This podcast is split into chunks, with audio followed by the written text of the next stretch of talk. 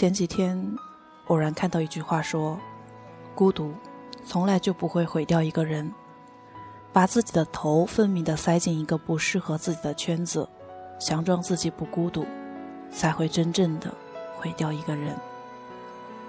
的确，在某一个特定的时期，你会感受到孤独，感受到无能为力，可是能够改变的只有从你自己做起。你好，听故事的人，这里是荔枝 FM482316，你的故事稍纵即逝，我是主播陆离。今天呢，我们要来分享一篇文章，文章的名字叫做《最好的友情不是陪伴》。是风的呼啸，思念像苦药，竟如此难熬，每分每秒我找不到，我到不了你送。口语课抽到了最好的朋友的话题，回来的路上想了很多，脑海中浮现出了很多人亲切的脸，不过原谅我，这不是一篇煽情的歌颂友情的小短文。高中到大学，很快又步入社会，从相聚厮守到天涯海角，从懵懂未知到独立成熟，关于友情，是不是有些东西可以永远不变呢？微博上很流行一些有关于友情的话题，如同口香糖一样，让人咀嚼着就幸福的只言片语。我相信每一个孩子都会看到热血沸腾，心潮澎湃，无限感慨那些陪你一起喝酒到吐，唱苦情歌唱到昏天暗地的那些朋友。然而走到如今，我不再相信真正的友情就是所谓的陪伴。我们每个人都渴望陪伴，却从来不曾得到过陪伴。纳武提在《爱与寂寞》里说过，有依赖就不可能有爱，灵魂只能独行，因为我们都有能力决定自己的方向，却没有能力控制别人的道路。如果偏要把别人拉到与你相同的生活轨迹上，或者你又要强行进入别人的世界，最终的结果无非只有两种，要么你在自己的世界里等死，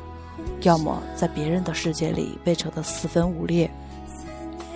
因为有了依赖，我们就有了要求。失恋的时候，你抱怨朋友们为什么不能通宵达旦地陪着你，安抚你受伤的心灵；而无聊的时候，你抱怨朋友为什么不能陪你聊天、看剧、打游戏，你就那么忙吗？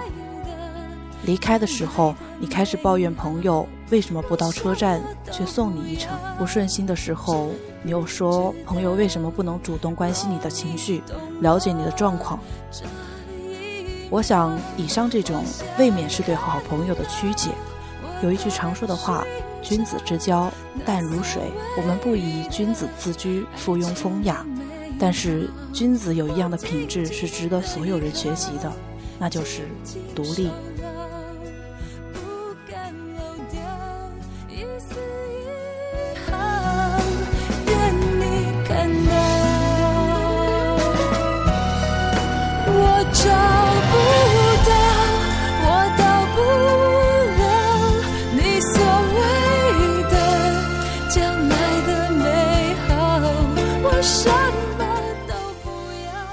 在独立的基础上，我们来谈谈友情。好朋友应该懂你，和你有相同的思维方式，便能感同身受，懂你的想法，懂你的感受。在这种懂得面前，语言是不必要的，他甚至可以懂你的沉默，所以他不会在你难过的时候给一些无关痛痒的安慰。相反，最重要的是，他能够给你的思维另辟蹊径，能够给你的问题一个你认为正确却想不到的解决方法。如果他也无能为力，至少有一个人懂你的存在，仅仅是这种存在便会让你心安。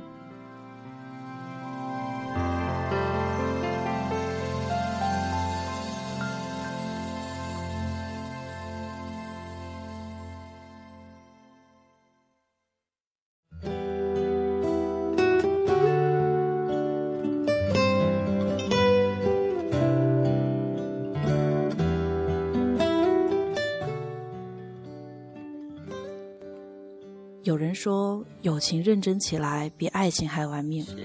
为什么要玩命呢？有人喜欢把能够证明友情的东西过分的展示炫耀，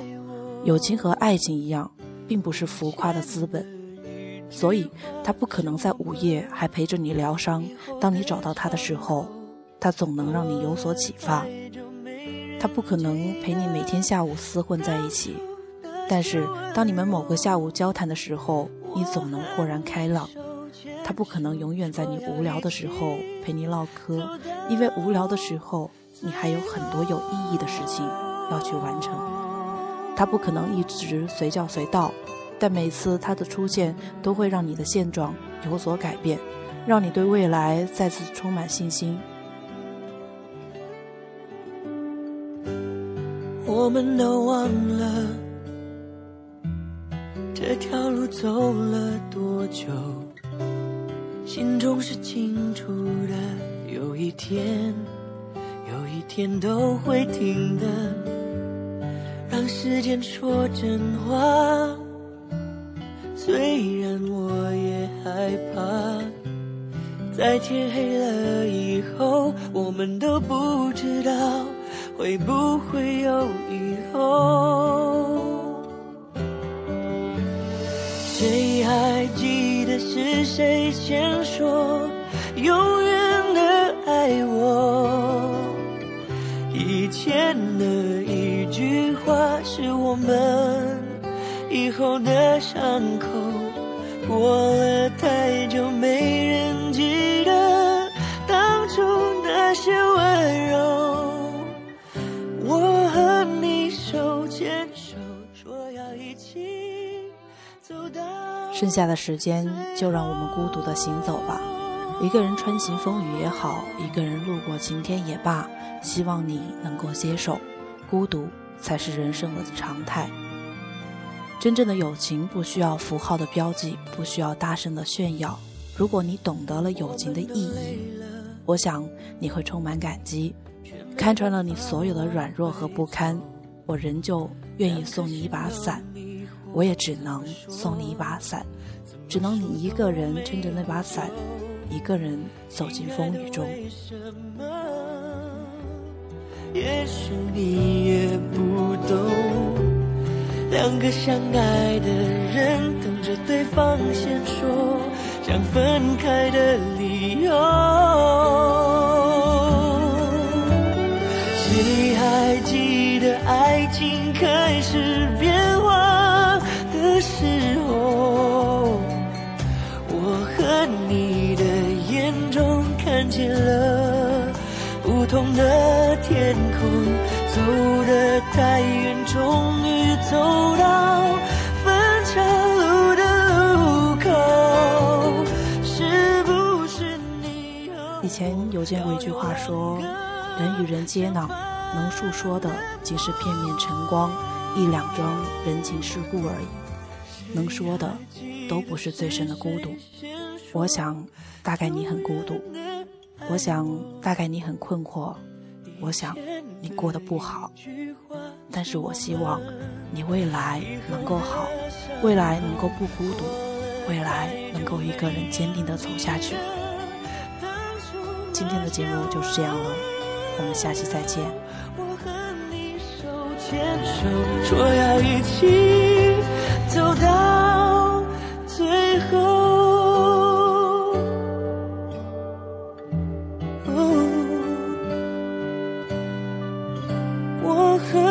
手牵手，说要一起走到